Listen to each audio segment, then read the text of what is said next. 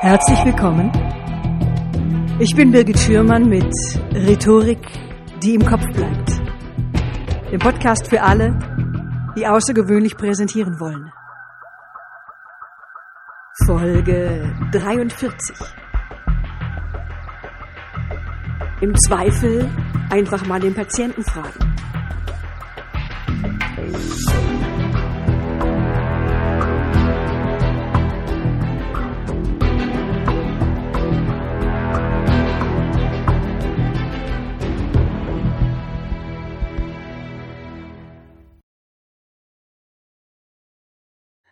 Mein Thema heute sind Arzt-Patientengespräche. Zu Gast ist bei mir Dr. Matthias Appel. Dr. Matthias Appel ist Internist, Kardiologe. Er hat eine Hausarztpraxis im Berliner Wedding. Matthias, ich freue mich sehr, dass du den weiten Weg vom Wedding bis nach Charlottenburg gemacht hast und heute hier mein Gast bist. Hallo Birgit, ich freue mich auch. In der Hausarztpraxis, da bist du seit etwa einem Jahr und davor warst du etwa 13 Jahre lang Oberarzt in der inneren Medizin und in der Kardiologie an verschiedenen Berliner Krankenhäusern. Ich habe eine ganze Reihe von Führungskräfteseminaren für Oberärzte gegeben, Thema Kommunikation und Rhetorik. Und die Ärzte fanden die Seminare super. Ich hatte das Gefühl, da herrscht wirklich ein großes Interesse für die Themen. Es war ein großer Bedarf da. Und zwar nicht nur in der Kommunikation mit den Patienten, sondern auch in der Kommunikation mit dem Pflegepersonal und auch in der täglichen Führungskommunikation. Und andererseits hatte ich da den Eindruck, und da interessiert mich auch sehr, was du dazu sagst, ich hatte den Eindruck, dass Kliniken als Arbeitgeber nicht, dass da kein großes Interesse herrscht, ihre Ärzte in dieser Hinsicht weiterzubilden. Die freie Wirtschaft hat ja schon längst den Wert erkannt, der in einer guten Kommunikation mit dem Kunden steckt. Aber für den Kundenpatient, da scheint das irgendwie noch nicht zu gelten. Mir schien es so, dass der Gedanke vorherrscht, na, wenn der Kunde krank ist, dann wird er schon kommen. Also wie siehst du das? Unterschiedlich. Also ich habe auch schon an Krankenhäusern gearbeitet, wo äh, von Seiten der Verwaltung Kommunikationsseminare für die Ärzte gebucht wurden. Das waren häufig Häuser, wo Kommunikationsprobleme zwischen Ärzten große Probleme geschaffen haben, für eine hohe Arztfluktuation gesorgt äh, hat. Und äh, wie gesagt, da gab es schon Häuser, die auch intensiviert sich um so ein Problem gekümmert haben. Das Problem sind wahrscheinlich eher die großen Krankenhäuser, wo auf diese spezielle Problematik wenig Wert gelegt wird, obwohl ich dir, Birgit, äh, recht geben muss. Äh, das Problem Kommunikation im Bereich Arzt-Patient und Arzt-Arzt ist sehr wichtig, wahrscheinlich sogar ähm, das, äh, der Kernbestandteil der Beziehung zwischen Patient und Arzt und zwischen den Ärzten und es wird äh, wahrscheinlich im Großen und Ganzen sehr stark vernachlässigt. Das glaube ich auch. Ja. Was macht denn deiner Meinung nach ein gutes Arzt-Patientengespräch aus? Vertrauen, Empathie, dass man den Patienten mitnimmt. Also das denke ich ist sehr wichtig. Man klar spricht, dass der Patient einen versteht, dass man selber den Patienten versteht, dass man miteinander eine gemeinsame Sprache findet auf der rhetorischen Ebene und auf der subrhetorischen Gefühlsebene. Und wo hast du denn gelernt, Arztgespräche zu führen, also vielleicht auch erschreckende Diagnosen auszusprechen? Hattest du da Vorbilder? Gut, ich, ich habe als Student und als junger Arzt natürlich Kollegen, erfahrenere Kollegen gesehen, wie sie das gemacht haben, aber im Großen und Ganzen, muss ich ehrlich sagen, habe ich mir das mehr oder weniger selber beigebracht. Learning by doing. Das ähm, war teilweise sehr anstrengend, weil man natürlich gerade, wenn man anfängt, auch äh, kommunikative Fehler begeht. Aber wenn man sehr aufmerksam ist und äh, dieses Problem äh, sich des, dieses Problems auch bewusst ist, kann man an sich selber arbeiten und äh, auch an den kommunikativen Fehlern, die kommunikativen Fehlern äh, verbessern. Und was sind denn die speziellen Herausforderungen bei einem Arzt-Patientengespräch? Das hört sich fast wie die vorletzte Frage schon an, aber wie, wie, die, wie die, die Frage davor. Aber ähm, ist aber nicht. Ja. Also äh, wichtig ist, das habe ich eben vorhin schon mal gesagt, dass man gemeinsame Sprache spricht, ja, dass der Patient einen versteht, dass man nicht mit Fremdwörtern mit dem Patienten kommuniziert, ähm, dass man versucht, eine empathische Ebene hinzubekommen, in der der Patient sich geborgen fühlt und in dem er auch seine geheimeren Sorgen äußern kann und dass man dem Patienten auch aufmerksam zuhört. Nicht nur das Problem ist ja auch sehr häufig, dass äh, pro forma die Ärzte, das habe ich auch schon sehr häufig beobachtet, die Patienten befragen, aber gar nicht richtig zuhören und auf die richtigen Schlüsselinformationen gar nicht reagieren. Es ist ein bisschen auch schon eine der wichtigen Dinge in dem ärztlichen Gespräch, es wird Anamnese im Übrigen genannt, dass man da wirklich auf aufmerksam zuhört und die richtigen Schlüsselinformationen mitnimmt, um auf diesen Schlüsselinformationen weiter aufzubauen. Es ist nicht nur, dass der Patient sich dann wohlfühlt, sondern für den Arzt ist es auch einfacher, die weitere Diagnostik einzuleiten und eine gute Diagnose zu stellen. Man kann durch ein sehr gutes Arzt-Patientengespräch, durch eine gute Anamnese eine Menge überflüssige Diagnostik vermeiden und gegebenenfalls frühzeitig die richtige Diagnose stellen. Häufig genug kommt es vor, dass Tausende von Untersuchungen angestellt werden und durchgeführt werden und nach einem halben Jahr die Ärzte immer noch nicht wissen, was der Patient hat, obwohl durch zwei gezielte Fragen die Sache geklärt gewesen wäre. Fällt es dir leicht, dich auf verschiedene Menschen einzustellen? Und wenn ja, wie machst du das? Ich gebe es ehrlich zu, das ist ein bisschen Formsache. Ein Arzt ist auch ein Mensch und man hat seine guten und man hat seine schlechten Tage. Und ich gebe mir zwar immer Mühe, aber ich habe auch schon meine Tage gehabt, wo es mir schwerfällt ein vernünftig, also mal ein, das ideale Gespräch hinzukriegen. Ähm, ich denke, in der überwiegenden Mehrzahl der Tage bekomme ich es hin. Erstens, weil, wenn ich es schaffe, ein, ein, ein gutes Arzt-Patientengespräch, eine gute Anamnese äh, zu führen, äh, fühle, fühle ich mich in meinem Beruf als Arzt wohler und kann eine bessere Diagnostik durchführen, eine gezieltere Diagnostik durchführen. Aber wie gesagt, es ist auch sehr formabhängig. Also ich habe auch schon Tage gehabt, da ist es mir ein bisschen schwerer gefallen, gerade im Krankenhaus nach langen Schichten, nach Nachtdiensten und äh, auch jetzt bei, was ich, 100 Patienten am Tag ist es vielleicht beim 98. Patienten nicht mehr ganz so einfach, sich da zu konzentrieren und die richtigen Worte zu finden. Aber es gibt Tage, da klappt auch das. Eine häufige Kritik am Arztgespräch ist ja, ich habe ewig gewartet und dann ging alles husch, husch, husch. Und jetzt beispielsweise, so meine Seminarteilnehmer waren Oberärzte und da war das Thema Zeit und das Thema Überlastung war ja super präsent. Also wie machst du das denn in deiner Klinik, äh, in deiner Praxis?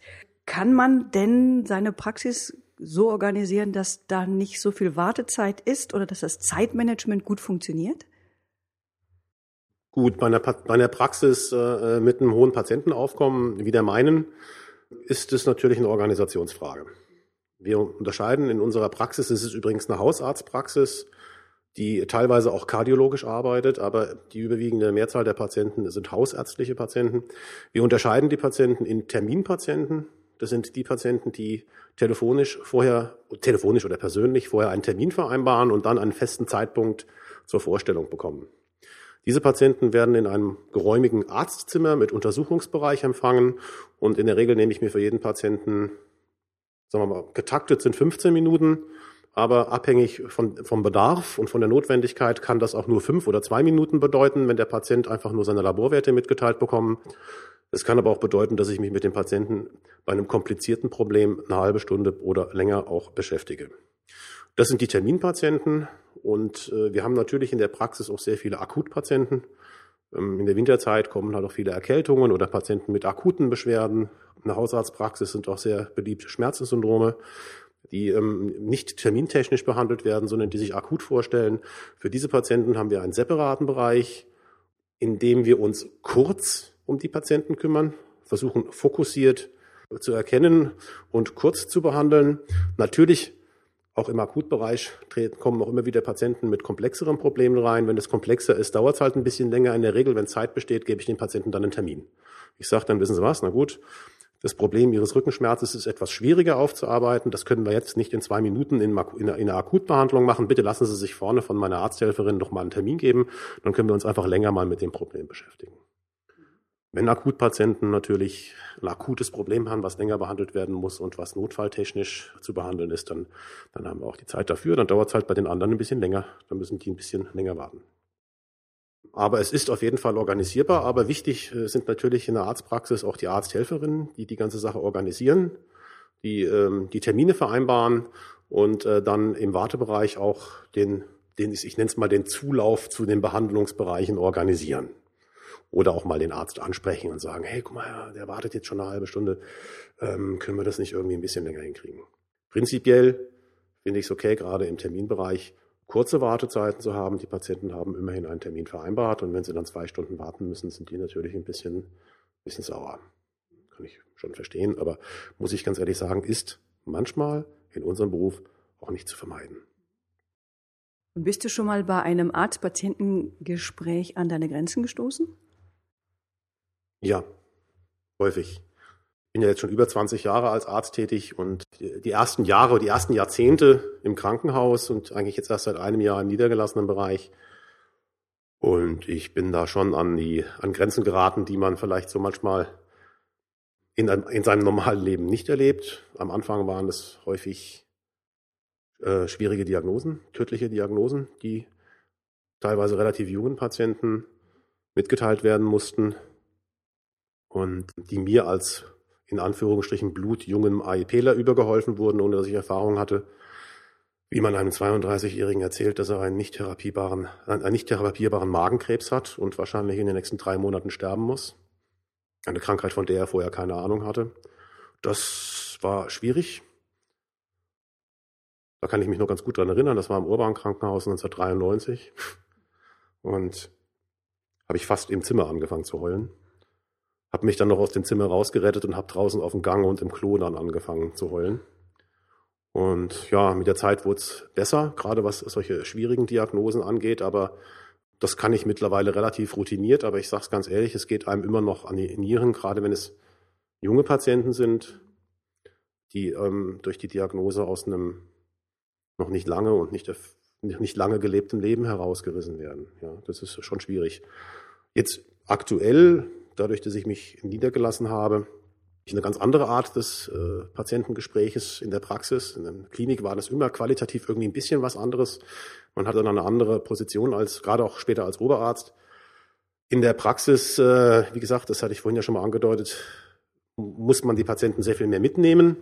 Ähm, man hat ein sehr, sehr heterogenes Patientenkollektiv, sehr unterschiedliche Erkrankungen, viel Psychosomatik dabei, also sehr viele körperliche Beschwerden, die die durch seelische Probleme zumindest mitbedingt werden. Und auch da gerät man dann im Gespräch häufiger mal an seine Grenzen, wenn man versucht, diesen Bereich zu tangieren oder daran zu gehen, wenn man auf Widerstände stößt. Patienten, die mit hohen Forderungen an eintreten in einem Arztgespräch. Das kannte ich aus der Klinik auch noch nicht, dass die Leute herkommen und sagen, hey Mensch, ich möchte ein MRT haben. Wann hatten sie denn das letzte? Oh, vor einem halben Jahr, aber ich glaube, ich brauche noch mal eins. Und diesen Patienten mit diesen Erwartungshaltungen äh, klarzumachen, dass das medizinisch keinen äh, Sinn macht, das muss man schaffen. Ist mir am Anfang schwer gefallen, muss ich ganz ehrlich sagen. Ich habe dann die schroffe Klinikrhetorik drauf gehabt, eine relativ schroffe Klinikrhetorik drauf gehabt. Mittlerweile habe ich es gelernt, diese Patienten mitzunehmen und zu überzeugen. Klappt nicht immer und diese Patientengespräche sind auch schwierig. Es gibt noch viele, viele andere Probleme, die in gerade im niedergelassenen Bereich in Patientengesprächen auftreten können, neben Verlangen nach äh, Schmerzmitteln, Opiaten, hm, unterschiedliche Situationen. Aber ich, ich denke, ich lerne immer besser, äh, diese Dinge auch so zu managen, dass ich und der Patient einigermaßen zufrieden aus dem Gespräch herausgehen. Ja, ich hätte mal vor einem, schon lange her, eine Ärztin hat mir mal am Telefon gesagt, Sie haben einen Gehirntumor. Und ich bin dann Gott sei Dank relativ entspannt geblieben. Ich weiß gar nicht wieso. Ähm, ich habe das irgendwie nicht so richtig geglaubt. Und ich habe dann zwei Tage später einen Termin bei ihr gehabt und bin dann dahin. Und, und als sie mich sah, sagte sie, na, Frau Schiermann, irgendwie, was führt Sie zu mir? Ähm, was haben Sie denn? Und tatsächlich hatte sie auch gar nicht mehr auf dem Schirm, dass sie mir zwei Tage vorher gesagt hat, äh, Sie haben einen Gehirntumor. Und ich glaube, das hat mich mehr erschreckt als die Diagnose selber. Ja, die fehlende Empathie hat mich mehr erschreckt als die Diagnose selber. Jetzt, was würdest du denn raten, wie soll ich denn als Patient mit so einem Arzt umgehen? Na, kurz gesagt, mit Humor wahrscheinlich. Das ist das Allerbeste. Das löst doch wahrscheinlich die meisten Probleme. ähm, indem man einfach mal lacht, keine Ahnung, und sagt, Mensch, da haben wir uns doch gerade zwei Tage vorher drüber unterhalten und ein selbstkritischer Art wird dann wahrscheinlich auch, Arzt wird dann auch lachen und, und drauf eingehen. Aber mal jetzt mal äh, Spaß beiseite oder Humor beiseite.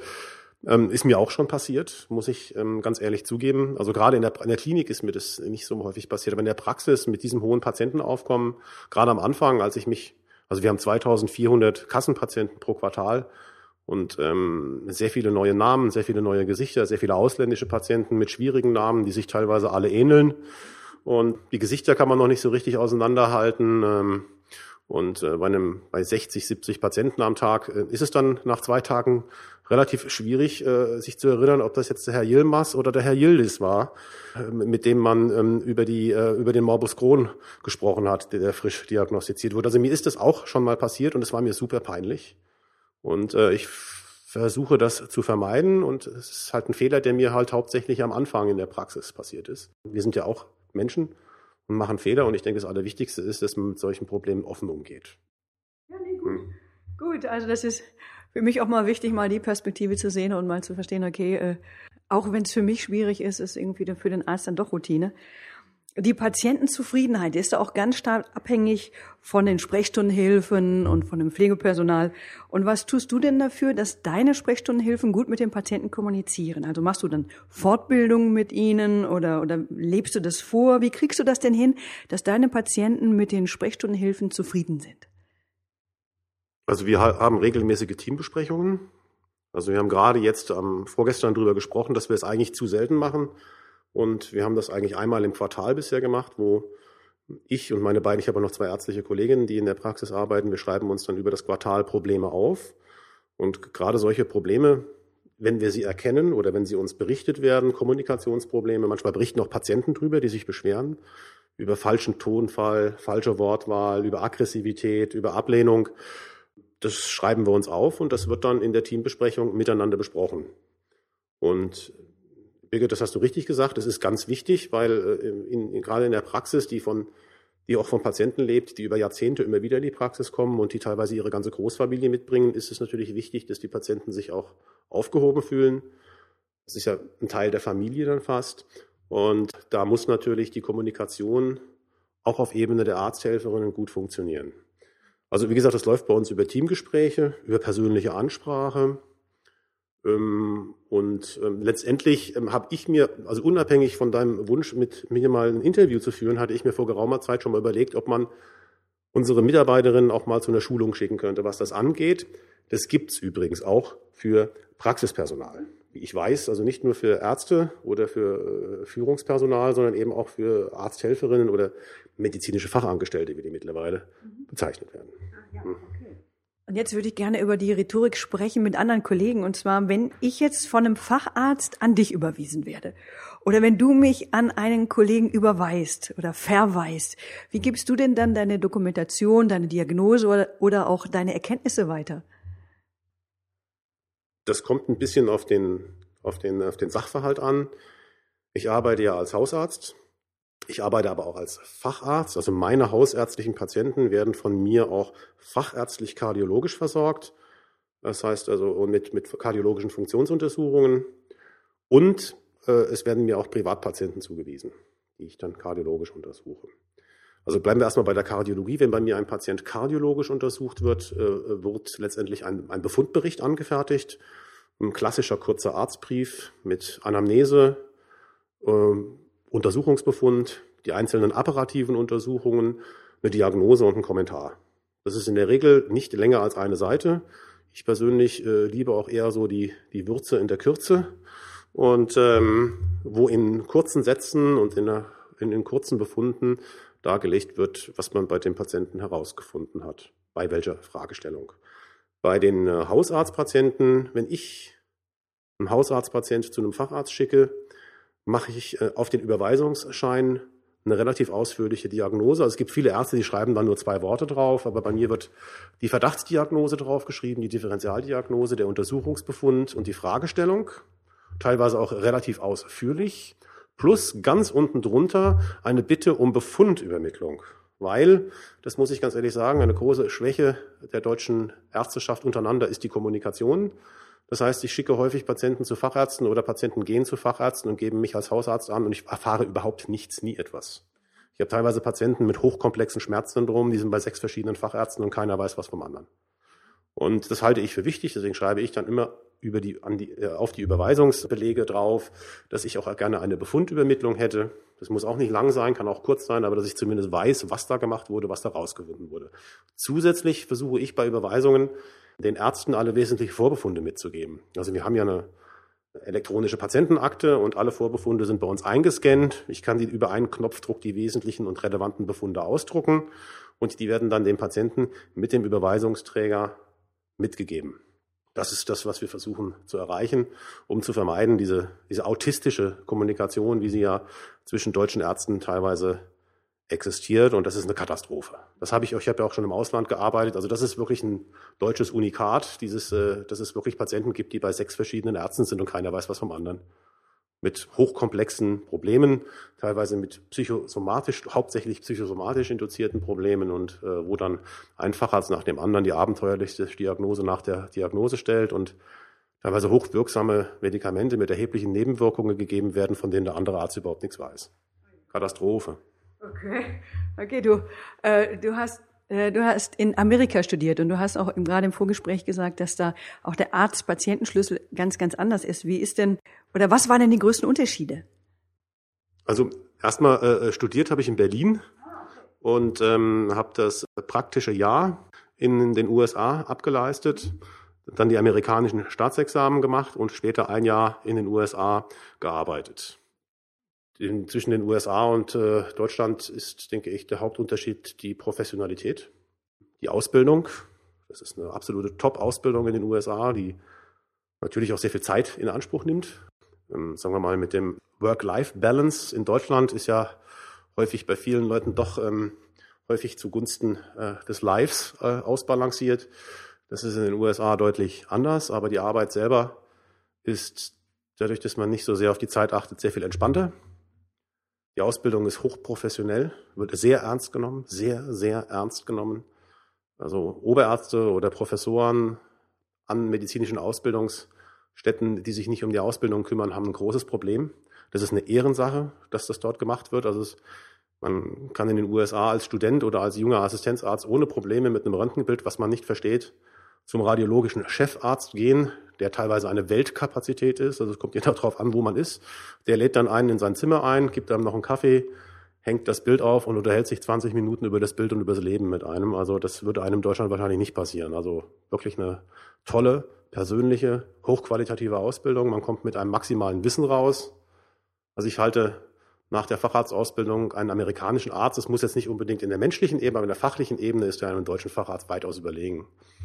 Deutsche sind Fachidioten. Das ist, äh, die können wahrscheinlich, also Kardiologen können Kathetern, aber äh, Rest kannst du vergessen. Und äh, nicht, nicht alle natürlich, ne, aber das sind doch häufig dann irgendwie Katheteridioten. Und ähm, dementsprechend ist dann auch die Medizin. Ne? In den USA, wie gesagt, wird Wert auf Qualität gelegt. Es wird auch überprüft. In Deutschland kann man ja den größtmöglichen Unfug anstellen und keiner merkt's. Es können Diagnosen gestellt werden, die vorne und hinten nicht stimmen. Es kann in den USA, muss ich ganz ehrlich sagen, es ist hochgefährlich. Äh, das, das kann Konsequenzen nach sich ziehen.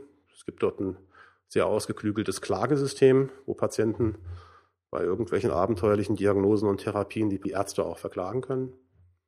So, aber abgesehen davon äh, ist in den USA natürlich der, das Arzt-Patienten-Verhältnis sehr, sehr günstig für den Patienten und auch für den Arzt. Man hat dann im Krankenhaus zum Beispiel, also als ich im Urban-Krankenhaus gearbeitet habe, hatte ich teilweise wenn einer noch krank war, 36 Patienten zu betreuen, ähm, im günstigsten Fall 15.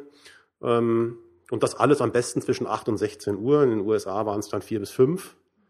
Und man hat morgens um 6 angefangen und kam eigentlich in der Regel vor 8 nicht aus dem Krankenhaus raus. Und entsprechend viel Zeit hatte man natürlich, sich mit den einzelnen Krankheiten, den Patienten und auch der Literatur zu beschäftigen. Das ist auch ein großer Unterschied zwischen den USA und Deutschland. Die Amerikaner lesen nach. Wenn die ein Problem haben, setzen sie sich in die Bibliothek und lesen erstmal Bücher und schreiben sich das auf. Und ähm, aber also eine, ein hoher Bildungsethos da. Hat großen Spaß gemacht. Also hat mir, muss ich ganz ehrlich sagen, nachdem ich in der Uni in Berlin eigentlich vom medizinischen Beruf die Faxen dicke hatte, weil das wirklich grauenvolle Ausbildung war, mir hat das Jahr in Amerika den Spaß und die Kraft an der Medizin wiedergegeben. Amerika ist nicht alles rosig, aber das, das ist es. Und zum Schluss eine persönliche Frage. Warum bist du denn Arzt geworden? Das ist eine ganz gute Frage, weil ich wollte eigentlich gar nicht Arzt werden, eigentlich am Anfang nach dem Abitur. Ich wollte eigentlich ursprünglich äh, Geschichte und Archäologie oder Philosophie studieren. Also ich war eher so ein verträumter Geisteswissenschaftler mit einem großen Interesse an Geschichte, an alter Geschichte. Das war eigentlich von klein auf mein großes Hobby gewesen. Ich habe schon als Teenager alle Ausgrabungsstätten in Griechenland und in Italien abgeklappert und ähm, habe dann äh, den Kriegsdienst verweigert und äh, durfte, musste, durfte in einer Klinik in meiner Heimatstadt auf der Dialyse und in der, auf der Intensivstation arbeiten. Und im Gegensatz zu den späteren Zeiten war das wirklich eine tolle Arbeit, wo wir eigentlich fast all das gemacht haben, was auch lange ausgebildete Krankenschwestern gemacht haben. Wir wurden kurz angelernt und damals hat da sich noch keiner groß drum gekümmert, wer welche Qualifikation hatte. Wenn man irgendwas konnte, hat man das auch gemacht. Und wenn es war, einen Patienten zu punktieren oder ein ZVK zu pflegen oder eine Dialysemaschine korrekt aufzubauen, was ja auch eine gewisse Verantwortung ist, die Heparinspritzen zu versorgen, die dann da eingebaut werden. Das haben wir Zivis alles gemacht und das hat totalen Spaß gemacht. Also vor allen Dingen auch, und deswegen kommen wir nochmal zurück auf, den, auf, auf das äh, Thema dieses Interviews, der Kontakt mit den Patienten. Also auf der Intensivstation ist der Kontakt natürlich nicht, nicht ganz so intensiv wie der Name. Der, der körperliche Kontakt schon, aber viele Patienten sind ja gar nicht ansprechbar. Aber auf einer Dialyse, wo Patienten teilweise Jahrzehnte, Jahre über Jahrzehnte, dreimal die Woche drei bis vier Stunden Blutwäsche bekommen und man immer die gleichen Patienten sieht, ist es natürlich was ganz anderes. Das war natürlich eine hochkommunikative Geschichte mit teilweise sehr schwierigen Patienten, die auch teilweise nicht ganz einfach waren. Also Dialysepatienten sind, wenn sie lange dialysiert werden, irgendwann auch ein bisschen seltsam. Und ähm, was nichts Negatives sein, sein muss, aber es war nicht so ganz einfach, mit denen umzugehen und mir hat das sehr, sehr großen Spaß gemacht. Weswegen ich dann während des Zivildienstes einfach mir überlegt habe, ob ich mich nicht vielleicht einfach mal versuchsweise ähm, für das Medizinstudium bewerbe und das habe ich gemacht und das hat, hat direkt am Ende geklappt. Also ich habe mich, glaube ich, im Dezember beworben und hatte im März eine Zusage für den 1. April in Marburg damals, kleine Universitätsstadt in Hessen an. Ja, danke Matthias. Vielen, vielen Dank für deine Zeit. Nichts zu danken, Birgit, hat Spaß gemacht. Ja, das war's für heute. Mehr Informationen erhalten Sie über meinen Hörerservice, für den Sie sich auf meiner Homepage mit Ihrer Mailadresse eintragen können, und zwar unter www.birgit-schürmann.com slash podcast Schürmann mit UE. Wenn Ihnen dieser Podcast gefallen hat, wenn er hilfreich für Sie war, ich freue mich über eine 5-Sterne-Bewertung bei iTunes. Besuchen Sie mich auf Facebook. Schreiben Sie mir Ihre Anregungen. Ich freue mich auch über Themenwünsche. Wir hören uns wieder hier in zwei Wochen. Tschüss, bis zum nächsten Mal. Ihre Birgit Schürmann.